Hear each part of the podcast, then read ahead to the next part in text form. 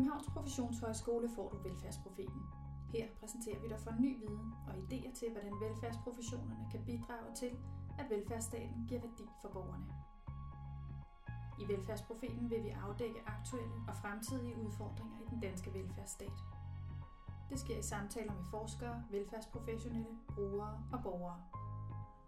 Bag mikrofonen finder du Maja Huk og Lotte Andersen. Samfundet er rigere. Velstand, teknologi og behandlingsmuligheder har skabt nye muligheder, som tidligere generationer end ikke drømte om. Til trods for, at udviklingen har haft til hensigt at afliste menneskeheden, oplever mange sig stressramte. Hvordan kan vi forstå det? Traditionelt har vi forstået stress som en belastningsreaktion forårsaget af for meget pres. Men er det også muligt at blive stresset af for lidt, for kedeligt eller meningsløst arbejde? Det spørgsmål kan vi forhåbentlig blive klogere på, når vi skal tale med filosof Anders Fogh Jensen, som har skrevet bogen Søvdearbejde sammen med Dennis Nørmark. Søvdearbejde dækker over meningsløst arbejde, som ikke har betydning eller virkning i verden. At udføre søvdearbejde kan føre til pres og belastningsreaktioner for den enkelte medarbejder, men det er også uhensigtsmæssigt ud fra et samfundsperspektiv. Vi hører ofte, at velfærdssamfundet er under pres. Så har vi som samfund råd til at have offentlige ansatte, som udfører såkaldt søvdearbejde, når der er mange uløste, presserende arbejdsopgaver. Velkommen til, Anders. Tak. I dag skal vi tale om pseudoarbejde, som er et af de begreber, som virkelig er blevet taget til sig i befolkningen, og nærmest er blevet sådan allemands eje, og enhver ligger den betydning i det, som passer ind i deres øh, kontekst eller dagsorden. Mm. Men det er jo dig og Dennis, der har fundet på begrebet. Ja. Kunne du ikke fortælle lidt om, hvad forstår I ved det, eller hvordan definerer I det? Jo, altså fordi det er jo rigtigt, at bøger bliver glemt, men man kan håbe, at, at begreber overlever i det mindste. Altså jeg tror, det har ramt noget, som folk på en eller anden måde kan genkende. Altså pseudo, det er det, man kalder et præfiks. Det vil sige, det er noget, man sætter foran i et ord for at sige, at det, der kommer bagefter, det ligner noget virkelig eller noget rigtigt, men det er ikke det rigtige. For eksempel kender mange nok øh, sådan noget som et pseudonym, for eksempel. Øh, at Karen Bliksen skrev romaner, men skrev Isak Dinesen uden på bogen. Så der er et navn, der ligner det rigtige navn, men det er ikke det rigtige navn. Og, og på den måde i mit eget fag i filosofi er det sådan set en gammel traver øh, at prøve at skelne, hvad der er virkelig, og hvad man kan regne med fra det, som er fata morgana. Eller, og, og det vi jo så prøver at sige med pseudoarbejde, det er, det er ikke, at folk ikke laver noget, eller at de pjekker, eller øh, gør noget andet end det, de egentlig skulle. Det er egentlig, man kan sagtens have travlt med pseudoarbejde. Det kan være efterspurgt, man kan blive anerkendt for det. Det kan være, at man skal øh, registrere og rapportere, men man ved godt, at der er ikke rigtig nogen, der læser det, man gør, eller det, det har ikke øh, nogen betydning ude i verden. Og, øh, så det er egentlig et forsøg på at, at sådan svare på, hvad er det egentlig, vi har travlt med. Så, så vi, vi annoncerede egentlig ikke efter folk, der lavede søvdearbejde. Vi annoncerede bare efter folk, der havde travlt. Og så har vi interviewet en masse mennesker om, hvad, hvad har I egentlig travlt med. Og øh, der er ret mange, der angiver, at øh, øh, de kan ikke komme til at lave deres kerneopgave. De, kan ikke, øh, de bruger rigtig meget tid på øh, møder, hvor de ikke er relevante, eller øh, rapporteringer, registreringer, eller øh, de skal leve op til forskellige standarder, eller der er lige kommet en eller anden forandring, som de er ved at tilpasse sig og sådan noget. Og så på den måde, så, så virker det som om, at der er ret meget af folks hverdag, øh, betalte arbejde, som egentlig godt kunne undværes. Øh, og det kan man jo sige, det er jo på en måde spild af penge, men jeg er egentlig også mere interesseret i, at det egentlig spild af liv, øh, at bruge så meget tid på arbejde, fordi alle de mennesker, jeg kender, deres knappeste ressource, det er tid. Altså, de, de kunne godt bruge flere penge, de kunne også bruge mere plads, kunne de bruge flere kontakter. Øh, de har egentlig ikke tid til at se dem, de kontakter, de har, fordi tid er deres knappeste ressource. Så øh, det er lidt forunderligt, hvorfor vi, øh, synes vi i hvert fald, hvorfor, vi, hvorfor vi stadigvæk arbejder så meget, som vi gør. Øh. Men hvis nu det arbejde, som de ikke oplever som en del af deres kerneopgave, eksempelvis registreringer, Ja. kommer nogle andre til gode, hvis Ja. nu man for eksempel politisk set har brug for de registreringer, er det så også pseudoarbejde? Altså, det, det er klart, man kan ikke regne med, at alle kan overskue helheden, eller hvad, hvad der fuldstændig er brug for. Det kan godt være, at man måske synes, at det er lidt dumt, at man skal sidde og registrere alt muligt i, i sundhedsplatformen, for eksempel. Men så kan der være brug for det et andet sted.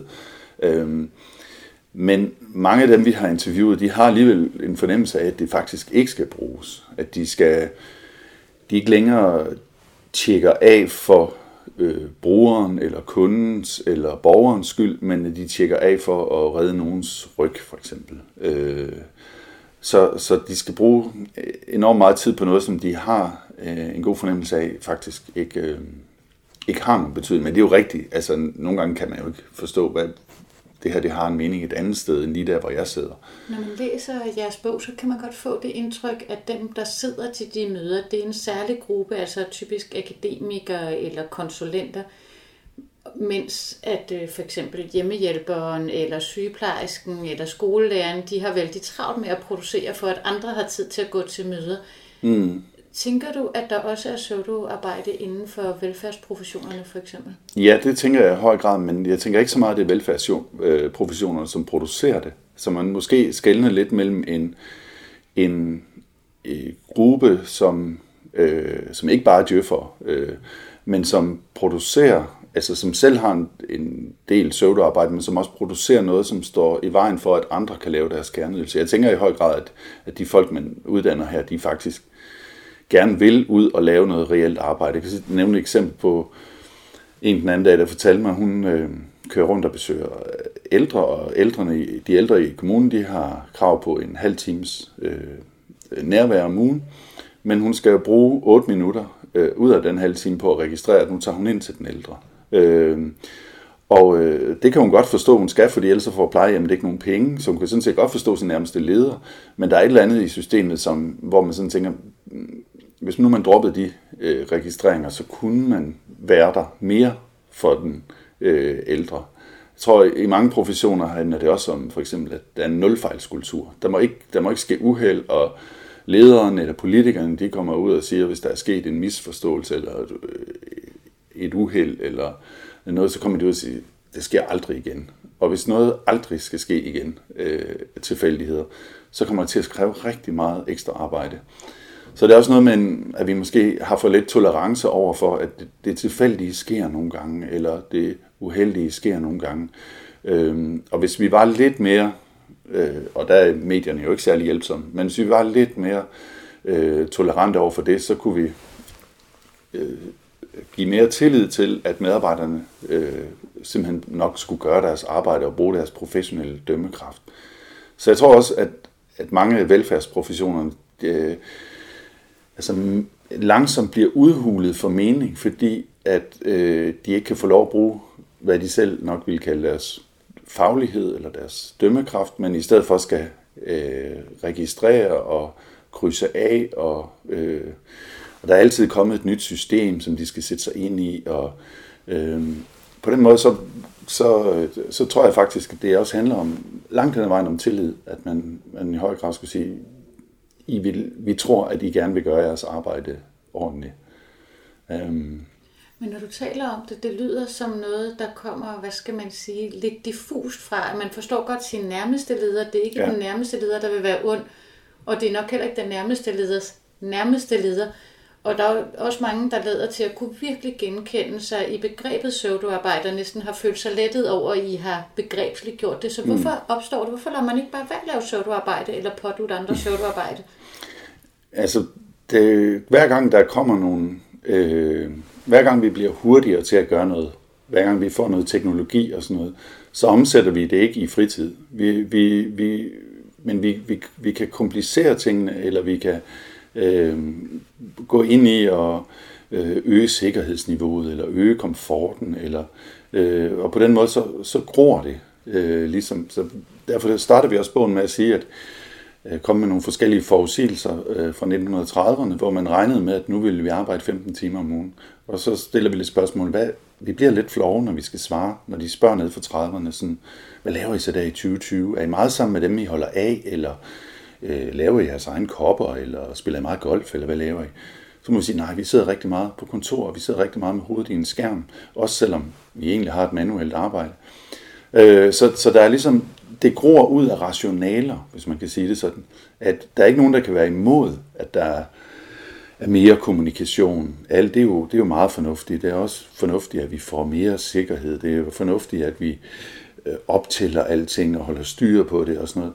Så der i stedet for, at der er nogen, der er onde, så er det, eller, eller dumme, øh, så kan man bare sige, at det, det er sådan nogle rationaler, som har det med at, og, og hele tiden... Altså, de er på en måde tragiske, fordi man når, man når aldrig i hus med de rationaler. Man kan sige, at man får aldrig total sikkerhed, eller undgår fuldstændig misforståelse, eller du kan altid komme på et kursus mere, eller øh, på den måde, så kan man ligesom blive ved, og der kræver det, at der er nogen, der ligesom tager en beslutning og siger, ja, vi kunne godt have det, de har over i den anden kommune, men det skal vi ikke have. Eller øh, vi kunne godt, der er sket en misforståelse, vi kunne godt kommunikere noget mere, men det skal vi ikke. Øh, og, og det er der ikke rigtig nogen, der ligesom tør øh, stå frem, så man skal faktisk, man kommer faktisk til at virke lidt irrationel, hvis man går imod de her rationaler. Men det er lige præcis de rationaler, der gør, at folk ikke kommer til at lave deres kerneydelse. Altså, vi har et eksempel i bogen med en, en øh, mand, der dør af nogle øh, kartofler på et plejehjem. Øh, Øh, og det er jo forfærdeligt på en måde, og det må aldrig ske igen. Men det betyder jo så, at alle ansatte skal registrere øh, rigtig mange gange, hvad det er, de går og laver og sådan noget, for at det aldrig sker igen. Og der er spørgsmålet, om det egentlig ikke ville være mere fornuftigt, at man sagde, okay, det var godt nok uheldigt, og det, det skal vi prøve at lade være med. sker igen, men vi fortsætter vores arbejde. Så, så det er rigtigt, at det er jo egentlig ikke øh, nogen nærmeste leders skyld, men hvis man skulle pege på noget, som, øh, så, så er det, at øh, vi har for store enheder.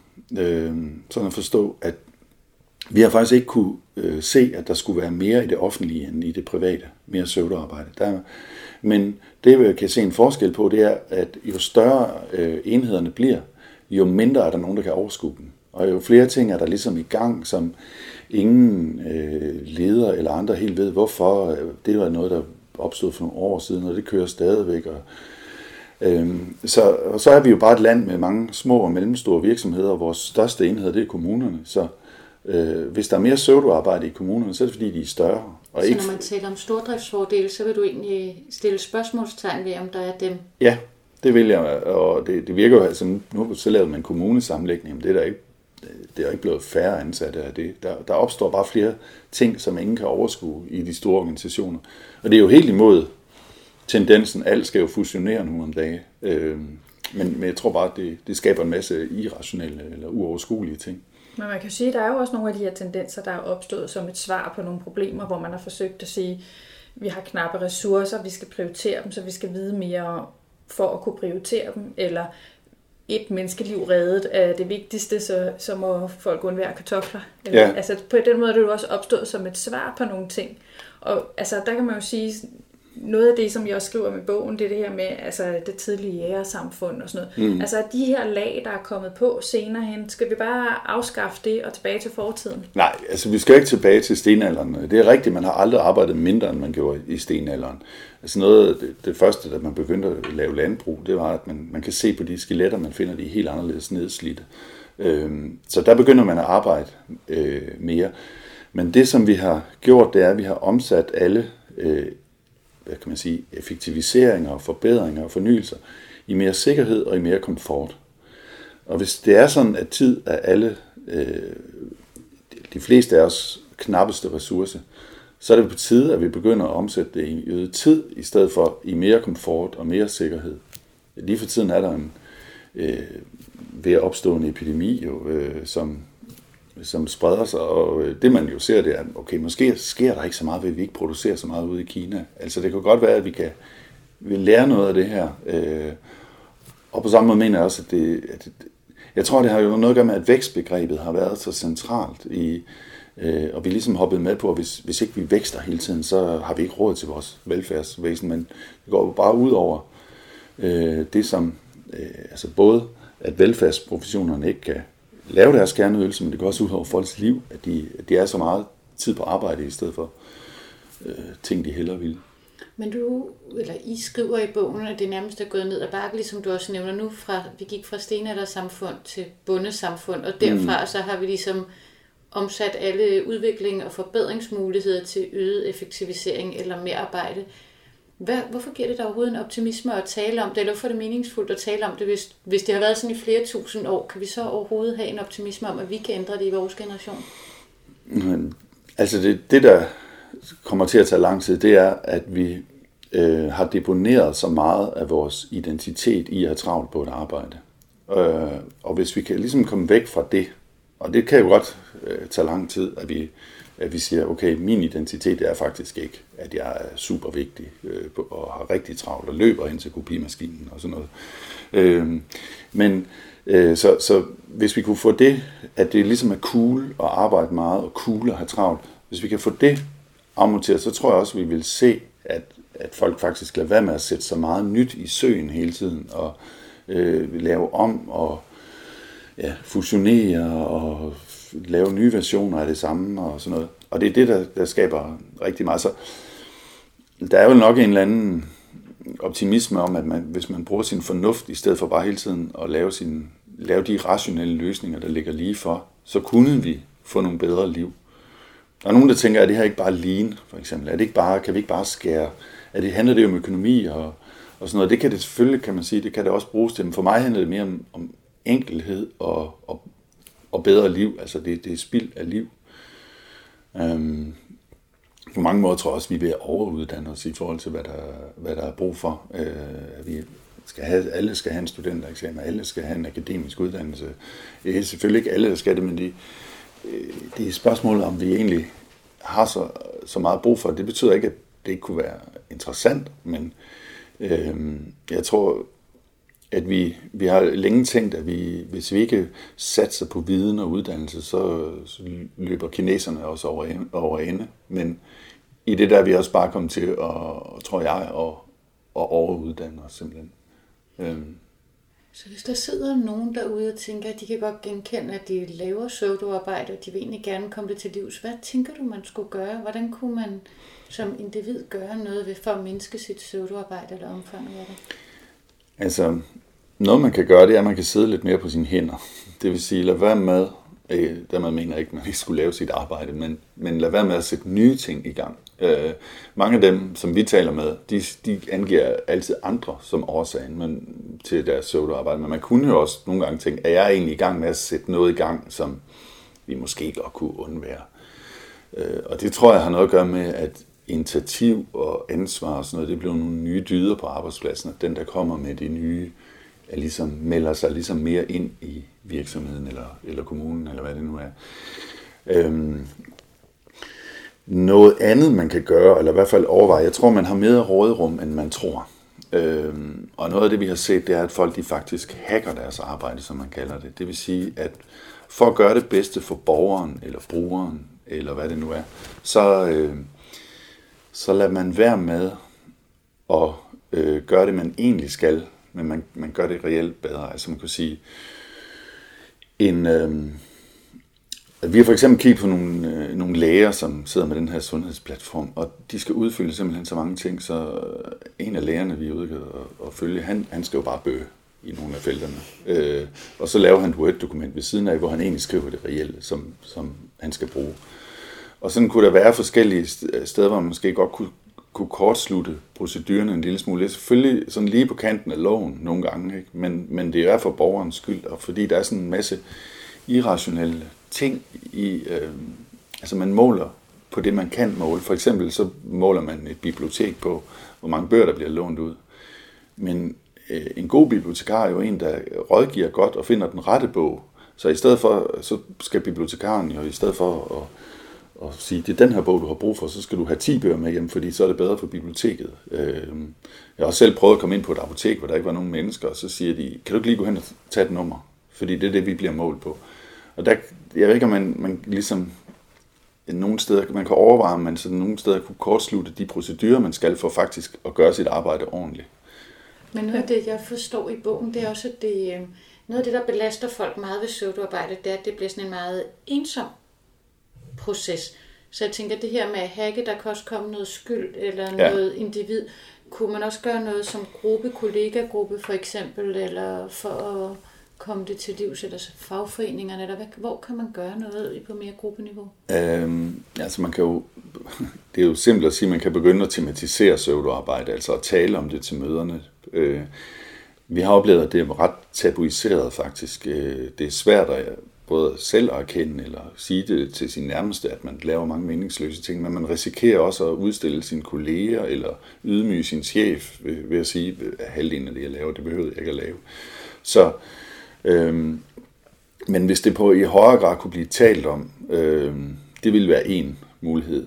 Noget andet, som vi også øh, beskriver i bogen, det er det her med, at vi, vi har låst os fast på, at vi skal have timeløn, frem for at øh, have beskrevet, hvad det er for nogle opgaver, man skal lave. Og så må man gå hjem. Altså, øh, jeg tænker sådan et sted som professionshøjskolen her. Altså, øh, hvorfor behøver det at tage fuld tid? Hvis man er, har forberedt sig, så behøver man vel ikke at bruge mere øh, tid. Men så må folk ligesom gå og, og skjule det lidt, fordi øh, ellers så får de bare flere opgaver. Og der, der tror jeg, vi skal sådan lidt tilbage, sådan ligesom postbuddet i gamle dage. Ikke? Han, han, han øh, mødte godt nok tidligt, og det var surt i december, når der var julekort og sharp og sådan noget.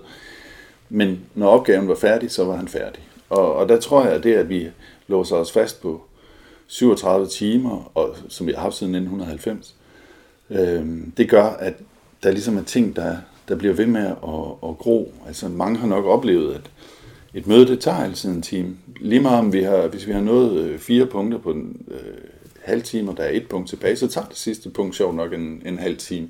Øh, og der, der kan man se, altså hvis man ligesom kunne lave incitamenter til, at folk egentlig gerne må gå hjem eller få fri, øh, når de var færdige, så tror jeg i højere grad, at vi vil lade være med at sætte så mange skibe i søen.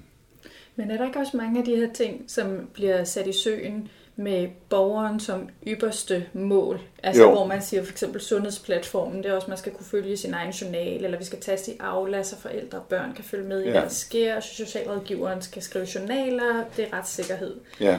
Så er der ikke risiko for, at det går ud over borgeren i sidste ende, hvis vi hacker vores arbejde? Mm, det kan der selvfølgelig godt være. Det vil jeg ikke være blind for, men jeg tror, at det går mere ud over borgeren nu.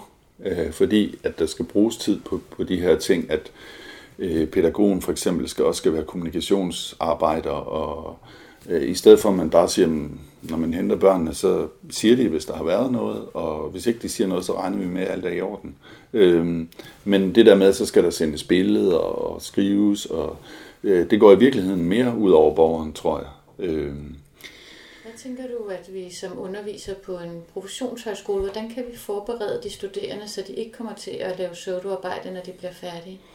Jeg synes meget, at det man ser, det er, at nyuddannede, de øh, stresser meget, fordi de tror, at hver gang der kommer noget nyt, så skal de genopfinde sig selv og starte forfra. Mens de erfarne medarbejdere, de har ligesom set nogle forandringer før, så de ved øh, bedre, hvad, hvad skal jeg egentlig lave om nu, og hvad kan jeg fortsætte med. Det er ikke for at sige, at man skal være imod alle forandringer eller sådan noget, men, men man kan blive lidt for, forskrækket som nyuddannet, hvis man tænker, oh, nu, nu er det inklusion, og, okay, og så kommer der et nyt begreb.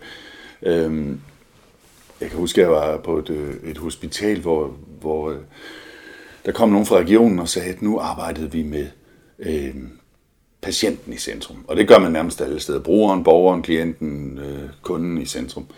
Og så var der en øh, kirurg, som sagde, øhm, vi har da altid haft patienten i centrum. Øh, jeg har da altid prøvet at gøre det bedste, jeg kan for. Øh, og, og der tror jeg, at man, skal, man kan måske hjælpe folk lidt ved at sige, der kommer meget, men øh, stol nu på din faglighed og lad i hovedsagen blive ved med at gøre det, du gør, og så tilpasse dig lidt de forandringer. Men lad være med at, at, at falde helt på halen over, at, at for der vil komme... Øh, tsunamier af buzzwords og nye øh, strømninger ind over dig. Øhm. I har begge to været ude og tale rigtig meget mm. om det, og snakke med folk, der har følt sig ramt af begrebet og er blevet interesseret i det.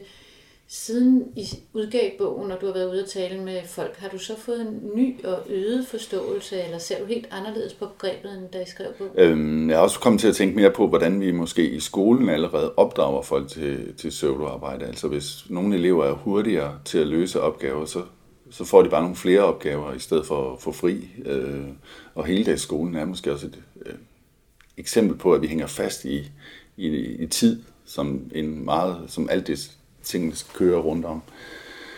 Så, så det er nogle ting, som jeg sådan er...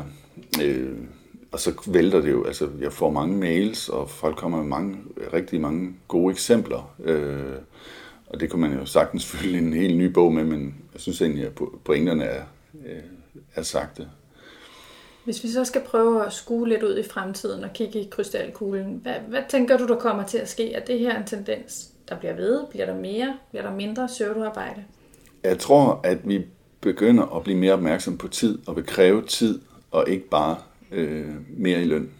Altså det har også været en måde, som fagforeningerne har holdt lønnen op på ved at holde arbejdsugen oppe. Og jeg tror, der kommer en, en, en stigende bevidsthed om, at øh, tid også bliver, bliver ret vigtigt, så der vil måske komme en generation, som kræver fire dages arbejdsuge, eller kun arbejder 10 måneder om året, eller, og det passer måske i forhold til nogle brancher, og egentlig også øh, bedre, øh, fordi nogle er, har rigtig travlt i et kvartal, og ikke så travlt i et andet kvartal.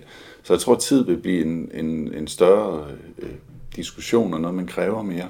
Øh, så, og der, så tror jeg bare, det, det, at begrebet kan hjælpe til at pege og, og udpege. Selvfølgelig kan man også bruge det til at pege fingre af nogen, men, men til at pege på de ting, som man egentlig selv synes, man godt kunne, kunne lade være med.